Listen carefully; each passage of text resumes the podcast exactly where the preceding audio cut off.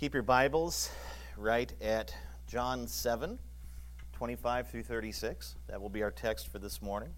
Just going to continue to move through the Gospel of John, chapter 7. Been enjoying it. Very challenging stuff for me personally, and probably for you. I, uh, but I've been enjoying myself in the Word, and uh, just kind of marvel at it every time I open it up and study.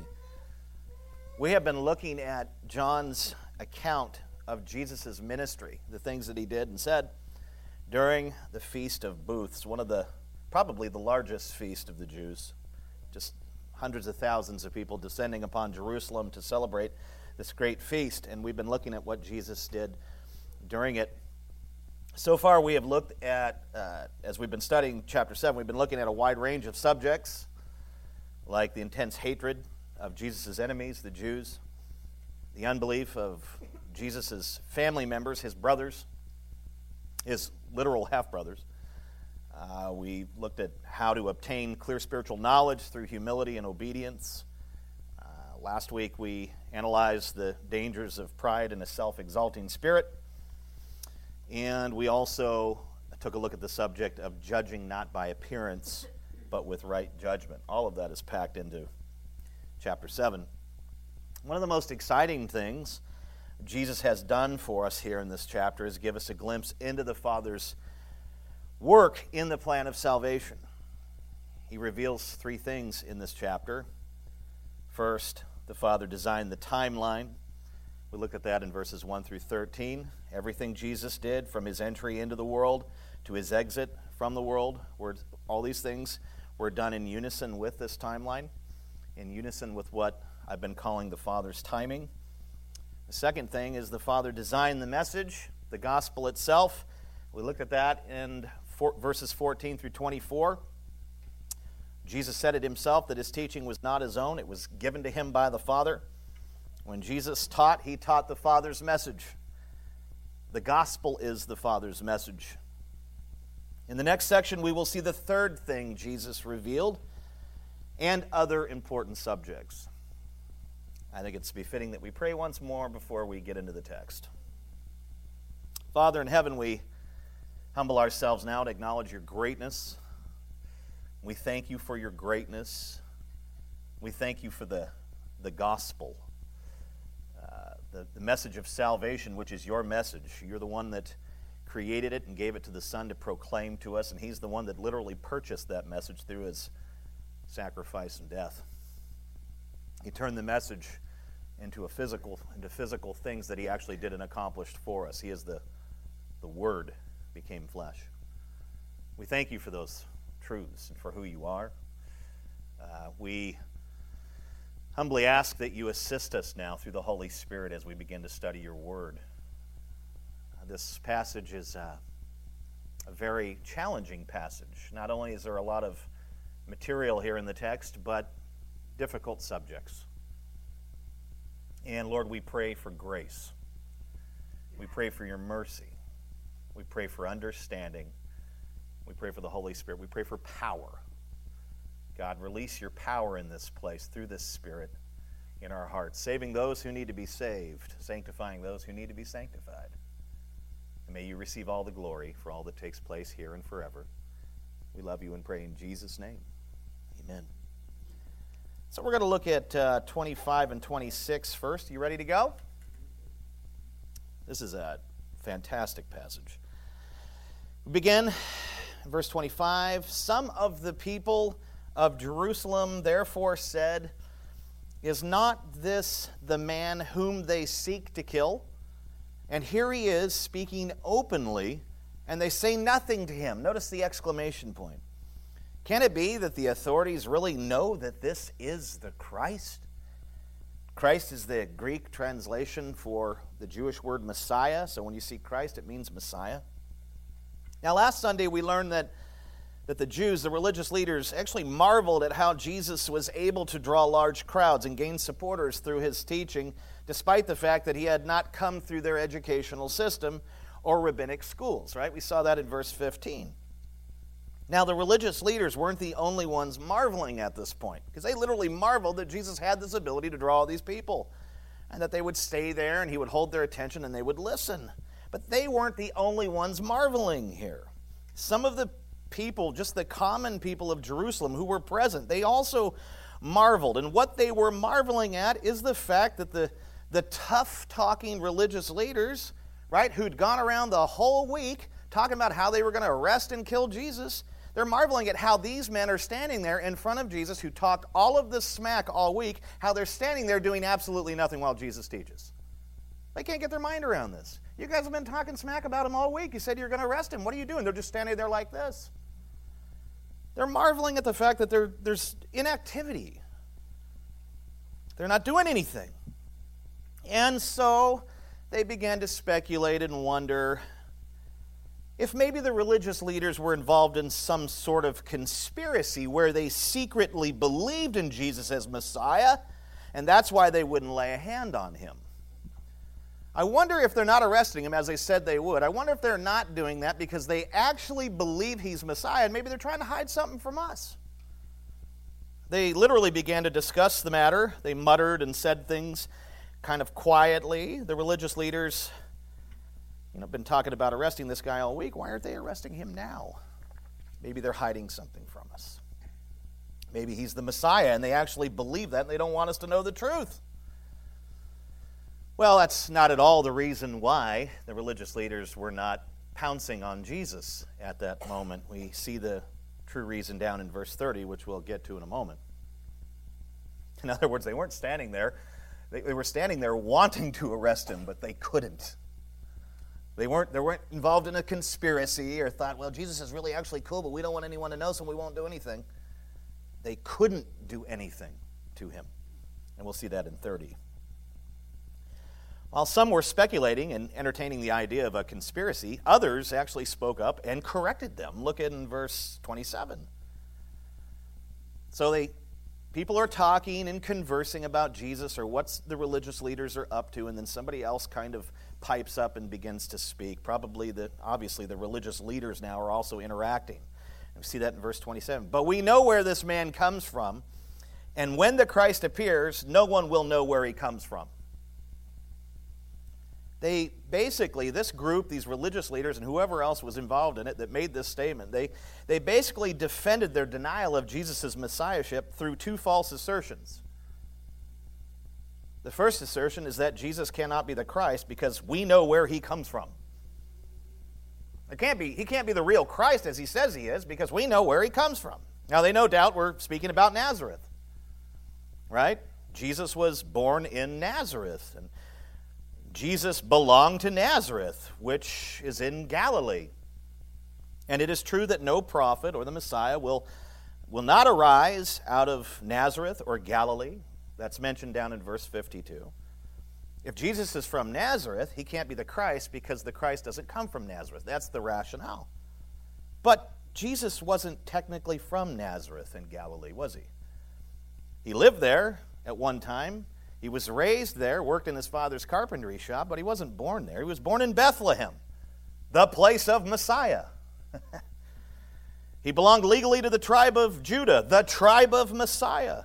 His mother and Joseph were of the house and lineage of David, the house and lineage of Messiah.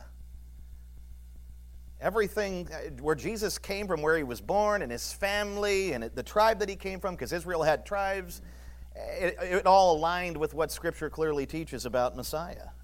Jesus aligned perfectly with what Scripture says about Messiah, where he'll come and his roots and all of that stuff. And it's really incredible to suppose that the religious leaders here at this juncture, and, and some of the Jewish people in general, that they could not have found this out. Right? He can't be the Christ because they know where he comes from. They're thinking he comes from Nazareth. They don't know that he's from Bethlehem. It's a miracle that they do not know actual facts about Jesus. And especially if somebody comes announcing that they're Christ, you know darn well that the people that are waiting for the Christ would do the research. They would honestly search and inquire. And one of the things about Jewish culture back then, and probably today, but really back then, pedigrees, genealogies, family histories, they were all very carefully kept by the Jews. So the idea that this guy can't be the Christ, somebody butts in and says, look, don't, don't be even thinking about him like that. He can't be the Christ because we knows where he comes from. That's just total and absolute ignorance that's without excuse. And it's a flat out denial of his messiahship.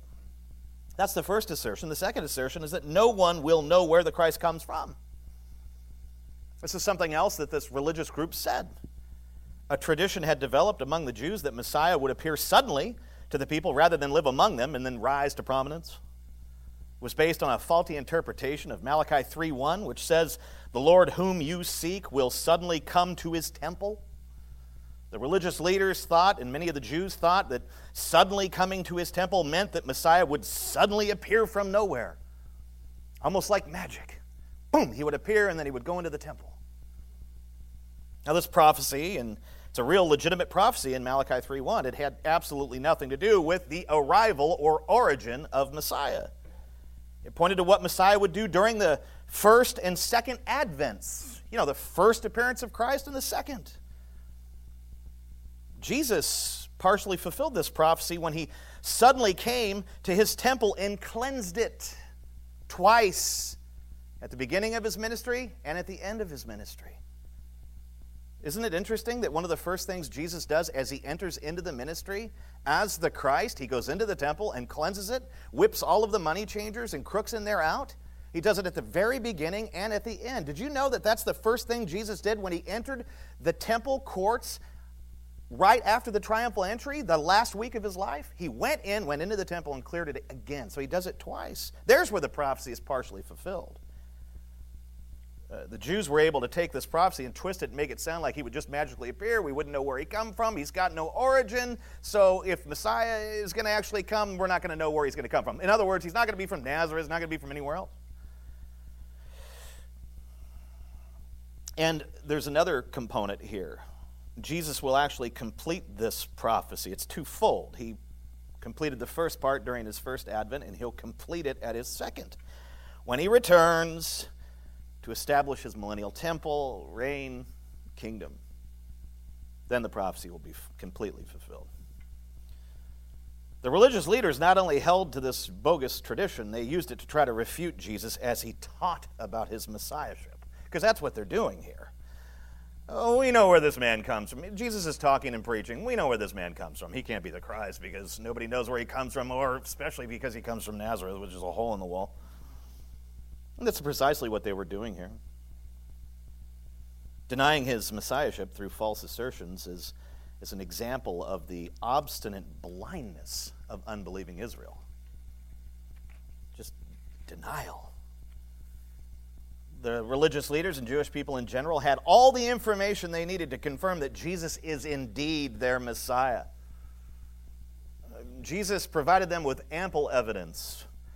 His genealogy, I mean, his, his, his roots, his origin, where he came from, the fact that he was born in the city of Messiah, the fact that he was of the house and lineage of David, all of these things aligned perfectly.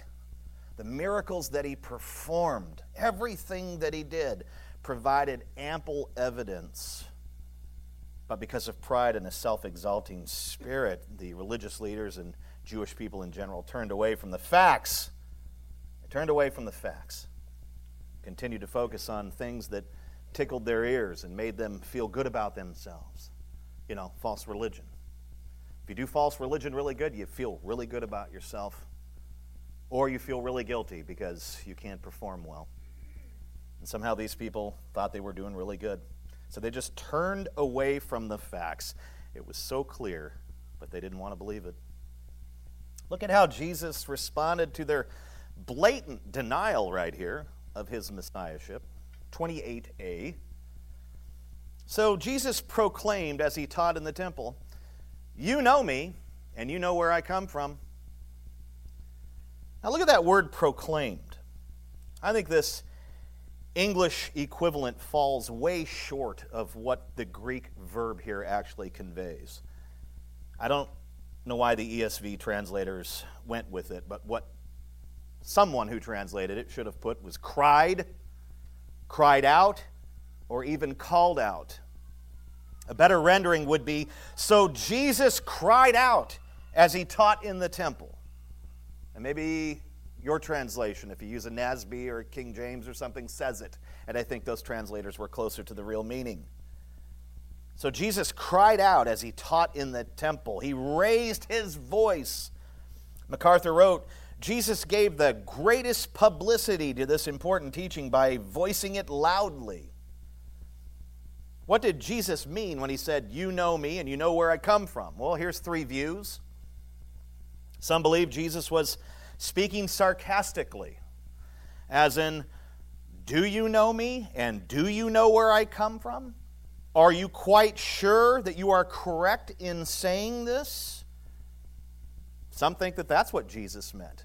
Because, you know, we know where you are and where you come from, and we know that when the Christ comes, nobody's going to know where he comes, so they're thinking that some think that Jesus responded sarcastically. You sure you know who I am? Or you seem to have all the facts. Are you sure? You sure you know where I'm from? Now, Jesus may have used this same kind of sarcasm or tactic in John 16 31 after the disciples boldly declared their belief in him. Oh, Jesus, there's just no doubt we believe in you. And he said, Are you sure you believe? Are you sure? Because there's an hour coming, indeed, and it has come, when you will scatter and abandon me. You sure you believe? Men such as Doddridge, Bloomfield, or Bloomfeld, and A.W. or A. Clark, not A.W., A. Clark, they prefer this view. Those are some theologians. They think it's a sarcastic statement.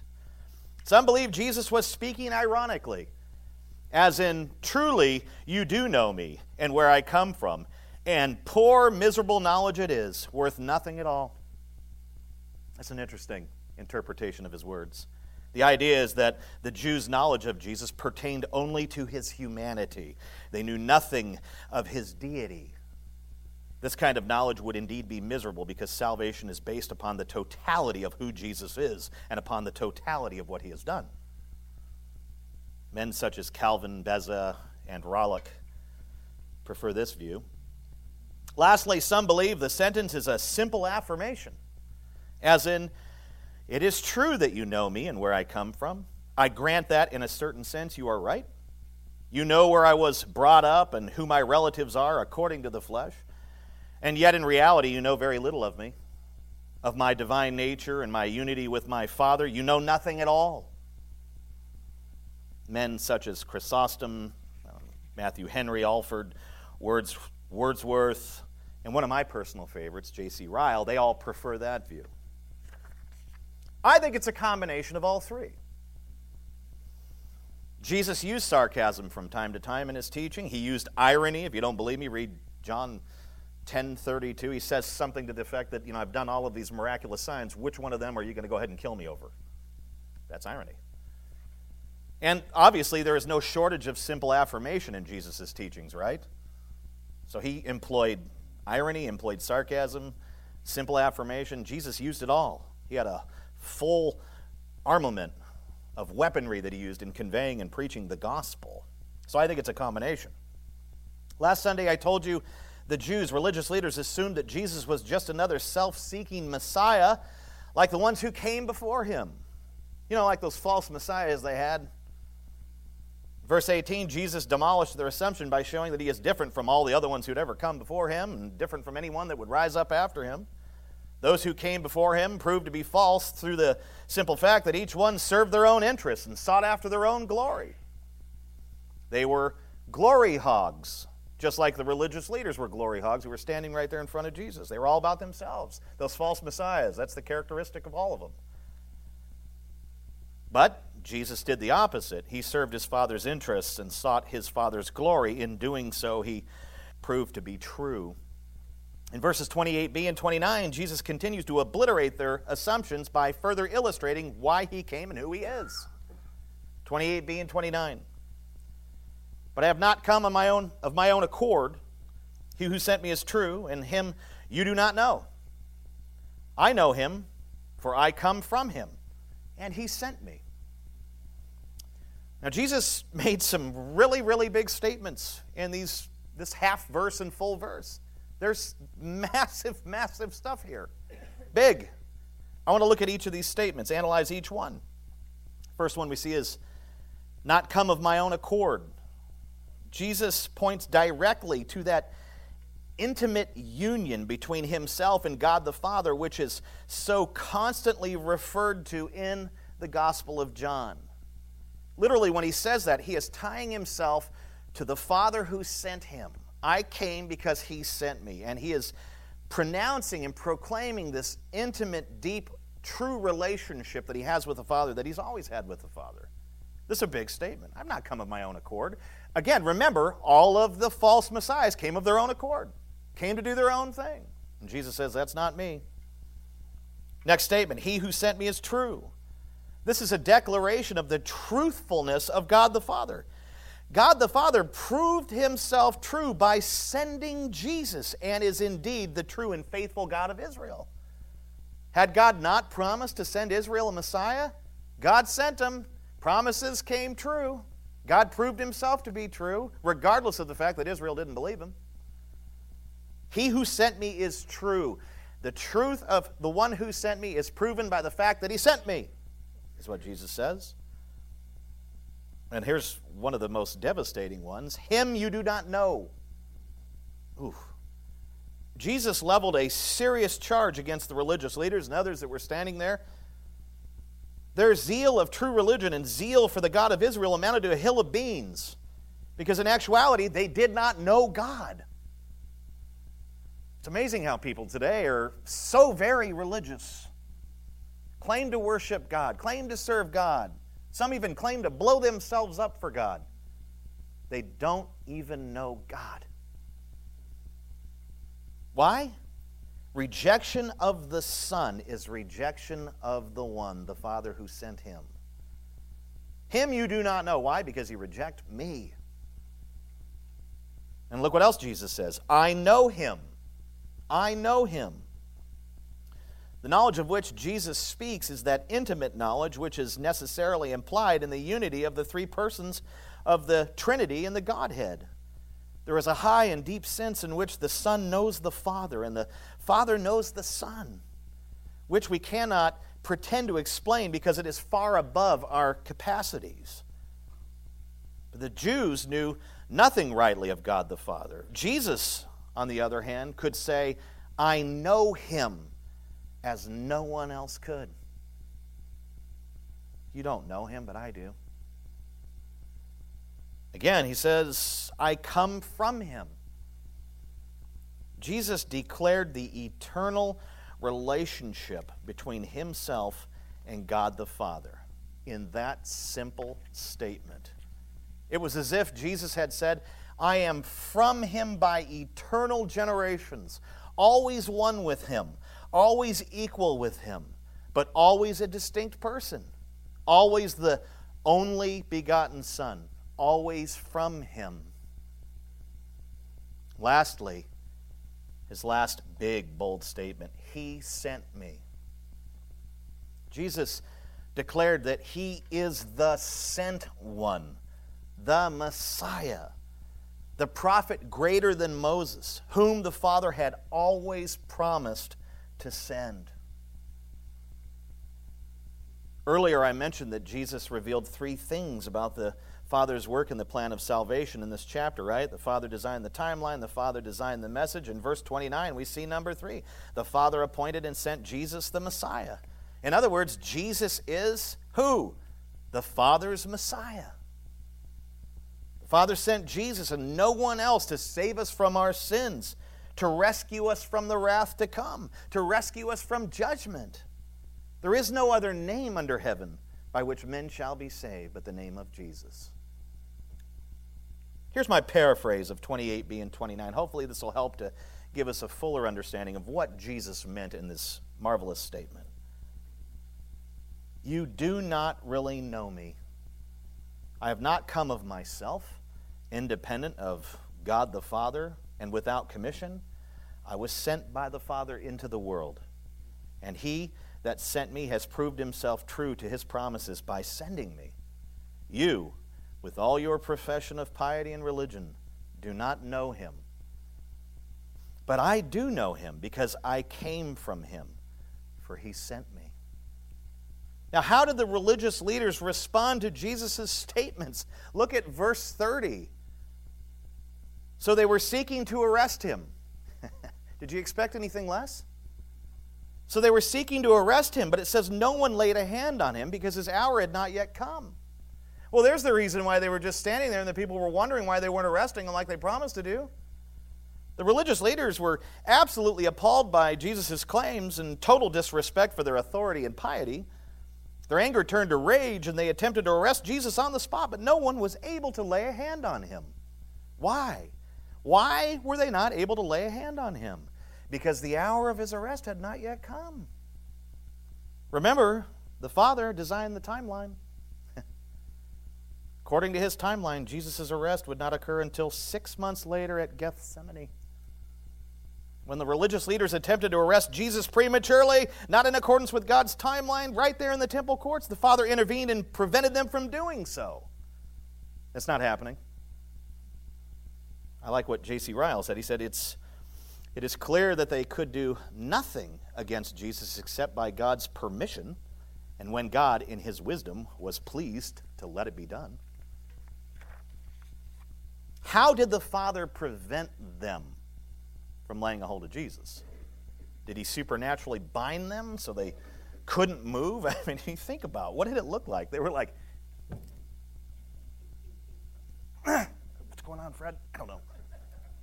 What did it look like? What did this look like? You think about that? I think about this stuff. What did it look like? Did he supernaturally just get him? Hey, look, there's a bird. It's a parakeet. Must have got out. What did he do? How did, how, did, how did he prevent them? Well, we don't know because the text doesn't say, does it? All we know is that they were not able to lay hands on him. That's all we know. Now, the Father did this more than one on one occasion. He really did. Verse 32, verse 44, John 8 20, John 18 6. The religious leaders were in the business of trying to disrupt the Father's timeline. They were always trying to stop and arrest Jesus, but every time they did it, all right, they just couldn't do it because it wasn't his hour. It's amazing. Another quote from Ryle. I like this one.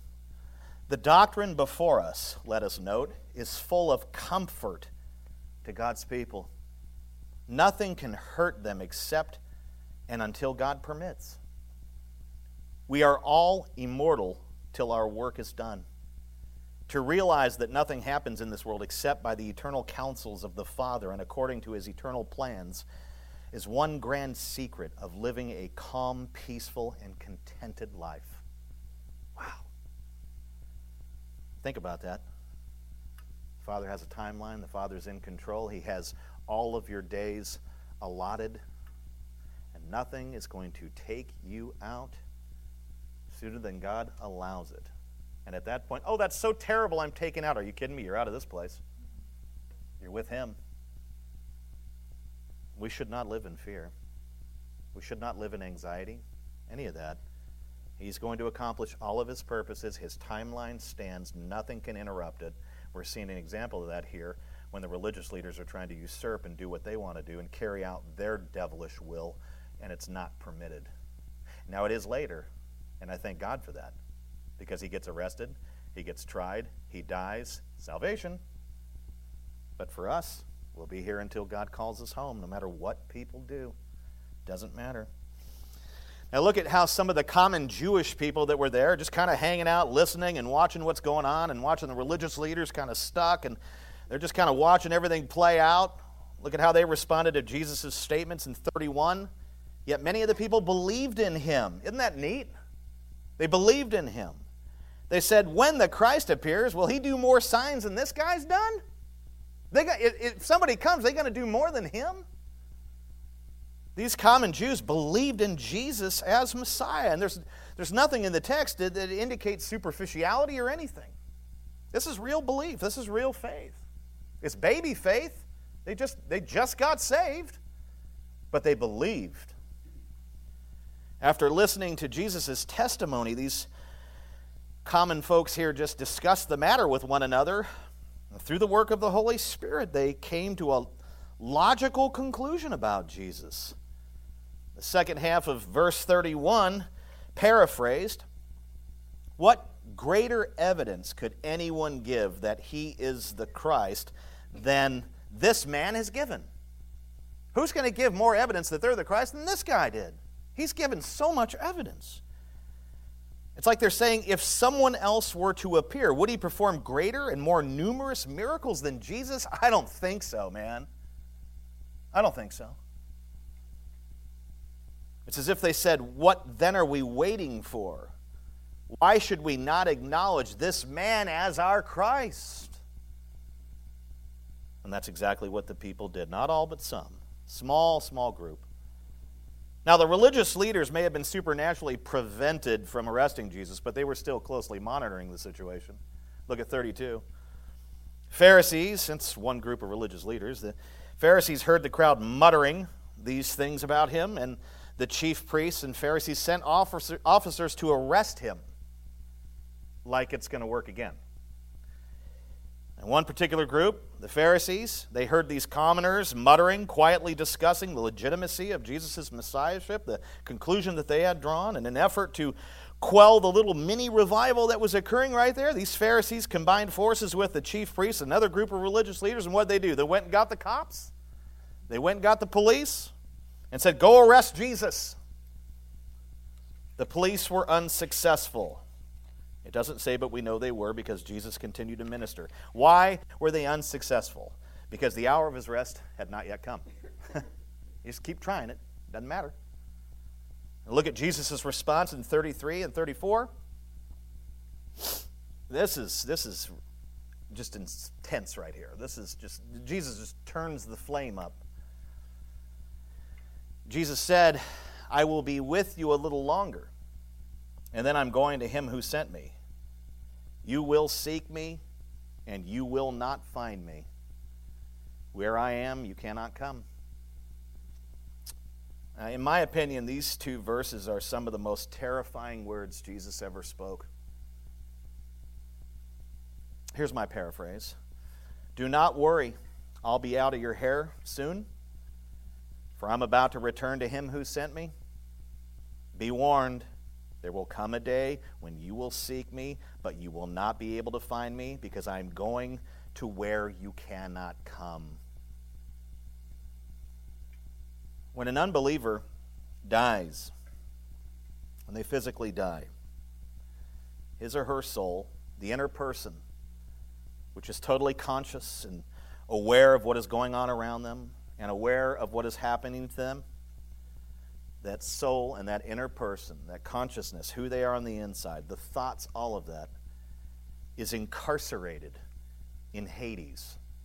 Hades is the abode of the dead according to Scripture. Not only are they incarcerated in Hades, they are tormented and they are preserved for the day of final judgment. At final judgment, they shall be cast into the lake of fire. That is hell. The lake of fire is to be thought of biblically as the literal hell. Hades and hell are not the same thing. Hades is a holding place. It's Guantanamo Bay until you take the prisoner to the real facility where they're judged and then tortured in a way that is most extreme. I don't know why I said Guantanamo Bay. I was just thinking it's a place where you go and you hold people. It's a holding cell. That's a good way to look at it. Hades would be a holding cell in a county jail. If you go into jail, I don't know this from experience. If you go into, kind of do, if you go into jail, you go into a holding cell for a little bit of time, and then they take you from that holding cell, and then they put you in your cell where you will be and do your time. Hades is like a holding cell, hell is forever and ever and ever. So at final judgment, the souls of unbelievers, their consciousness, their inner person, will be cast into the lake of fire for eternal punishment. The Bible vividly describes what this eternal punishment is like thirst, gnashing of teeth, heartache, anguish, weeping, guilt, regret, all of these things. In Luke 16, 19 through 31, Jesus tells the story of a wealthy, unbelieving, uncharitable man who died. He went down into Hades and was being tormented Uh, but he could see paradise in the distance, and he could see Abraham, you know, the father of the Jewish nation, he could see him in the distance.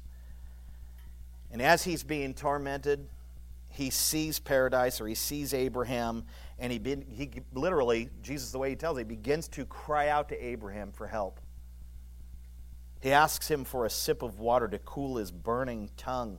He even says, If you just dip your finger in cool water and just place it on my tongue, that would be satisfactory. But Abraham replies, I cannot help you. You brought this on yourself. And besides, there is a great chasm between us in which no one can cross. You see, the religious leaders and other unbelievers in the crowd were in danger of becoming like this wealthy man, this wealthy, unbelieving man, if they continued to reject and not submit to Christ as Lord unto death. You know, if they died in that unbelief. If they died in that unbelief and that rejection and that rebellion, they would be cast down into Hades and tormented. And for the first time, they would find themselves seeking Jesus and crying out to him, but they would be unable to find him because he would be on the other side of the great chasm in paradise, in heaven, seated at the right hand of the Father upon the throne of grace, pouring out his love and blessings on the elect. It is important for us to understand that when people in Hades seek Jesus, they do it for superficial reasons. Kind of like superficial believers do today. Well, I just want his blessings, I want his anointing, I want this, but I really don't care about Jesus. That attitude of the unbeliever in life transfers right into death and forever. That attitude is maintained. They only call out to him for superficial reasons. They want Jesus to quench their thirst and ease their suffering, but they have no interest in Jesus himself. They do not suddenly want a relationship with Jesus. Well, I've died and I'm in hell now, and I really wish I was in relationship with Jesus because then I wouldn't have to be suffering like this. That's not the way dead unbelievers think. If they were to think like that, then God would have to regenerate their souls while they're in hell. And God does not regenerate the souls of the dead in hell. He leaves them just as they've always have been. God does not all of a sudden bypass their, their rebellion and hatred of Jesus somehow when they go into hell. He doesn't do any of that. He doesn't change any of that. He doesn't give them a heart of flesh. He does not give them a desire for Jesus through the Holy Spirit when they're dead. Proverbs 1 27 and 28 shows how Jesus responds to their superficial uh, requests to ease their pain and suffering. Literally, that's, this is like a prophetic passage that deals with this exact subject. It says this when calamity overtakes you like a storm, this is God speaking. When calamity overtakes you like a storm, when disaster engulfs you like a cyclone, and anguish and distress overwhelm you. When they cry for help, I will not answer. Though they anxiously search for me, they will not find me. I, I, want you to understand that the unbeliever who hates Jesus continues to not believe in Jesus once they're in Hades and continues to hate Jesus. It never changes. And any plea to Jesus is based on superficial reasons. Cool my tongue. Jump through my hoops. Active rebellion continues. A little side note. If you've ever felt that it would be unfair for God to punish people for what they cannot do, like submit to Jesus, consider what I'm about to say and pay close attention. God does not punish people for what they cannot do. His punishment is based on what they do blaspheme, rebel, sin, etc., and on what they refuse to do love God, obey His commands, glorify God, live right, submit to Christ, etc. Unbelievers do not believe that they cannot submit to Christ. They do not believe that they cannot believe in Christ. They do not believe that they cannot submit to Him. In their minds, submission to Christ is not a matter of cannot, but will not under any circumstances. They will not submit to Christ unless God changes their heart. Why will they not submit to Christ? They hate Christ. Why? Because he testifies that their works are evil. Go back and read verse 7. We have no reason to believe that this, this attitude and hatred for Christ ends after death. It never comes to an end. The rebellion, it's all still there. Especially since Philippians 2:10 seems to indicate that those below the earth will be made to bow at the name of Jesus in the future. You remember the passage? Every knee shall bow and confess, even those who are in Hades and hell will be made to bow and confess. They have to be made to, as if their knees are blown out, so they do it. Those who die in rebellion remain in rebellion forever. And they shall be punished by God for their rebellion forever. How did the religious leaders, all of that is packed into Jesus' statement. How did the religious leaders respond to Jesus' terrifying warning? Look at 35 and 36. The Jews said to one another, Where does this man intend to go that we will not find him? Does he intend to go to the dispersion among the Greeks and teach the Greeks? What does he mean by saying, You will seek me and you will not find me? And where I am, you cannot come. At first glance, this looks like a real inquiry. You know, we really want to know where you're going. We're really concerned about what you just said. Where are you going to go where we can't find you? Because that, that would not be cool. That's what it looks like at first. No, this is pure ridicule. They basically said, Where does he intend to go that we will not find him? Well, he could go to the Greeks and teach his nonsense to them. If he does that, he's absolutely right. We won't find him among the Greeks because none of us would be that stupid to go spend time in the presence of such people. That's what they said. Pious Jews hated Greeks and other Gentiles. They hated everyone that wasn't like them. Everyone that wasn't as pious as them. Everyone that wasn't as religious as them. Everyone that wasn't as devout as them. They hated everyone but themselves, especially those who weren't Jewish. They called Greeks and Gentiles dogs. They wouldn't even travel through Samaria. They believed Greeks were subhuman. They avoided contact with them. Their point is if, Jesus, if you want to shake us, if you want us off your tail, all you need to do is go to the Greeks, and you'll lose us because we ain't going to them. Go preach your stupidity to them, go teach them. Ironically, it was because of Jewish blindness and rejection of their Messiah that the gospel was taken to the Greeks and other Gentiles by men like Paul. Jewish rejection resulted in Greek evangelism. Romans 11, 7 through 11.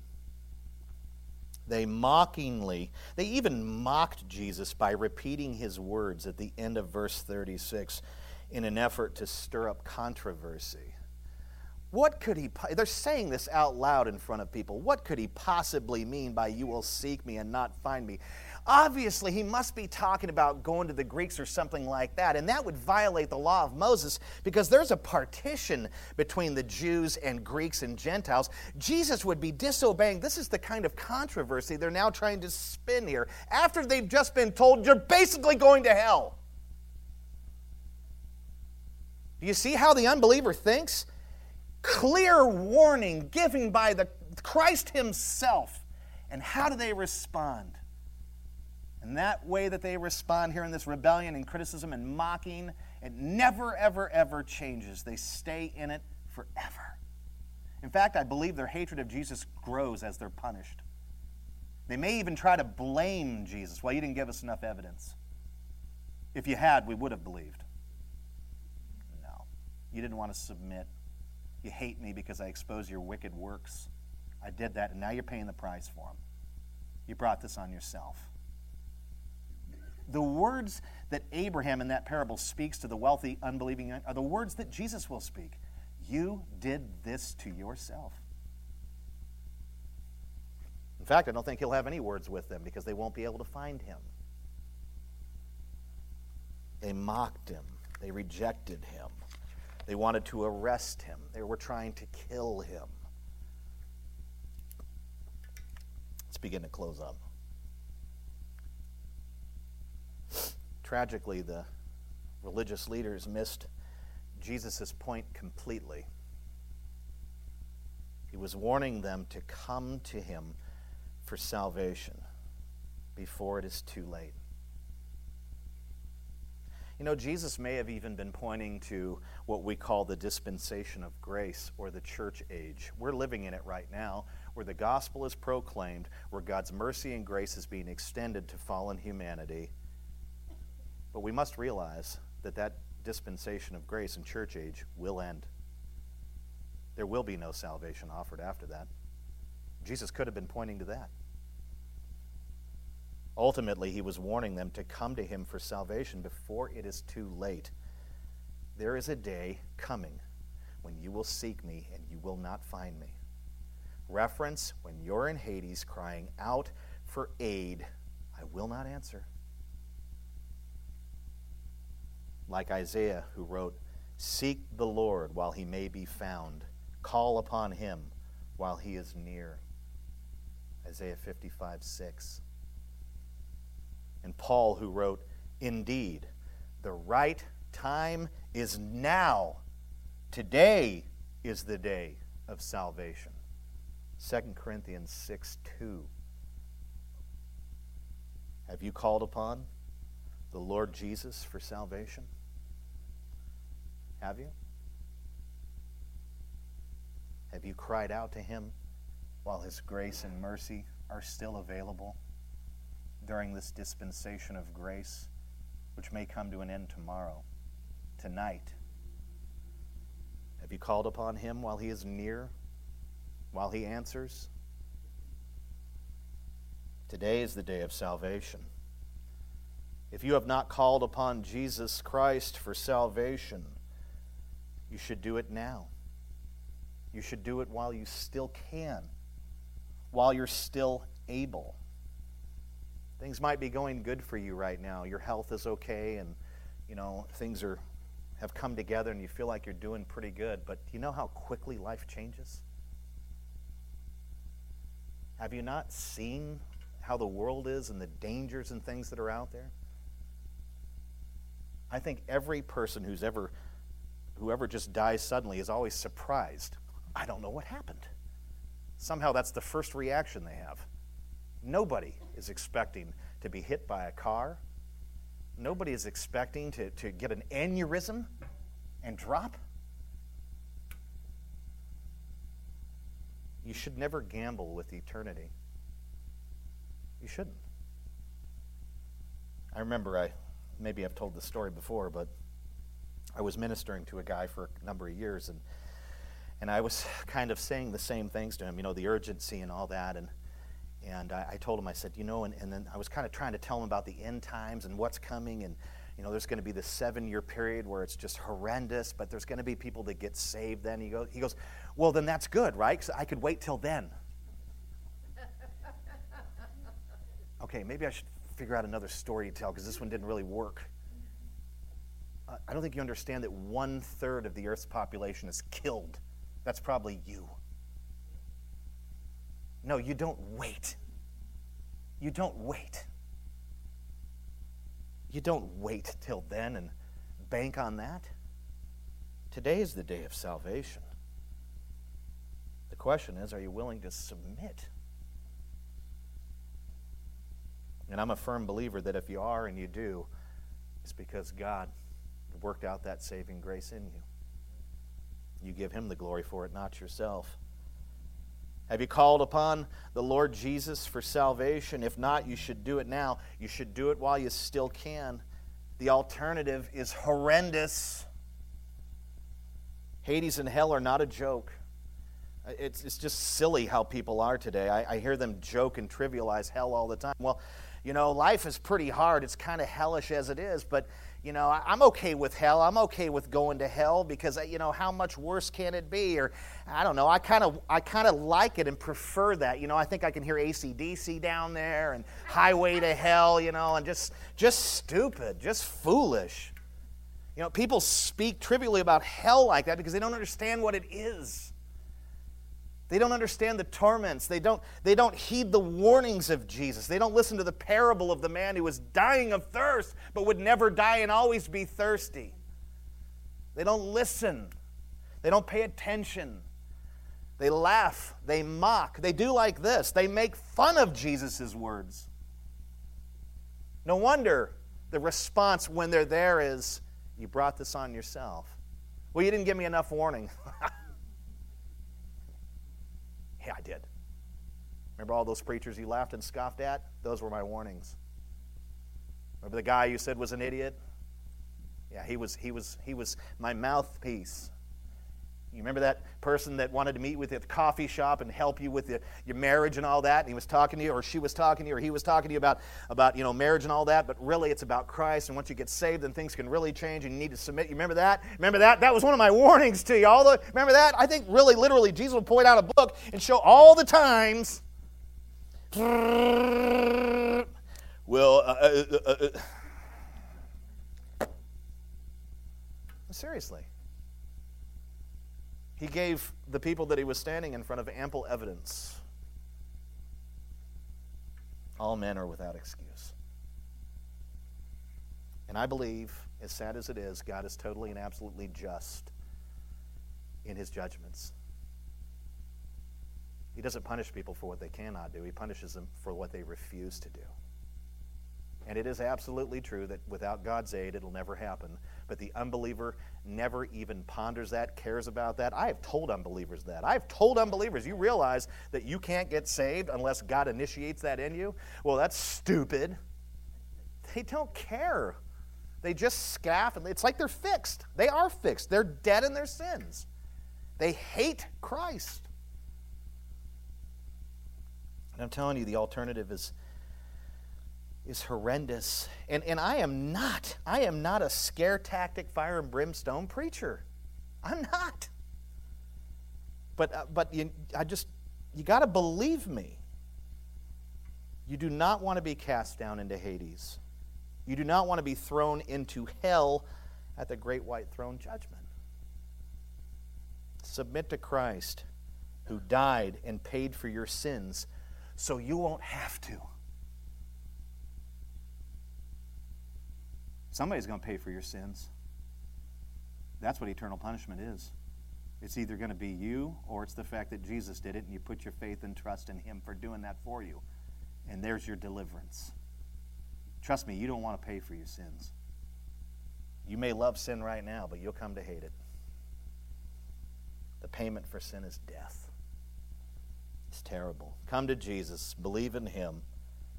He will not only save you from your sins, He will not only save you from the wrath to come, but He will give you a new life. He will give you a new identity. He will give you a new purpose. He will give you joy. Amen.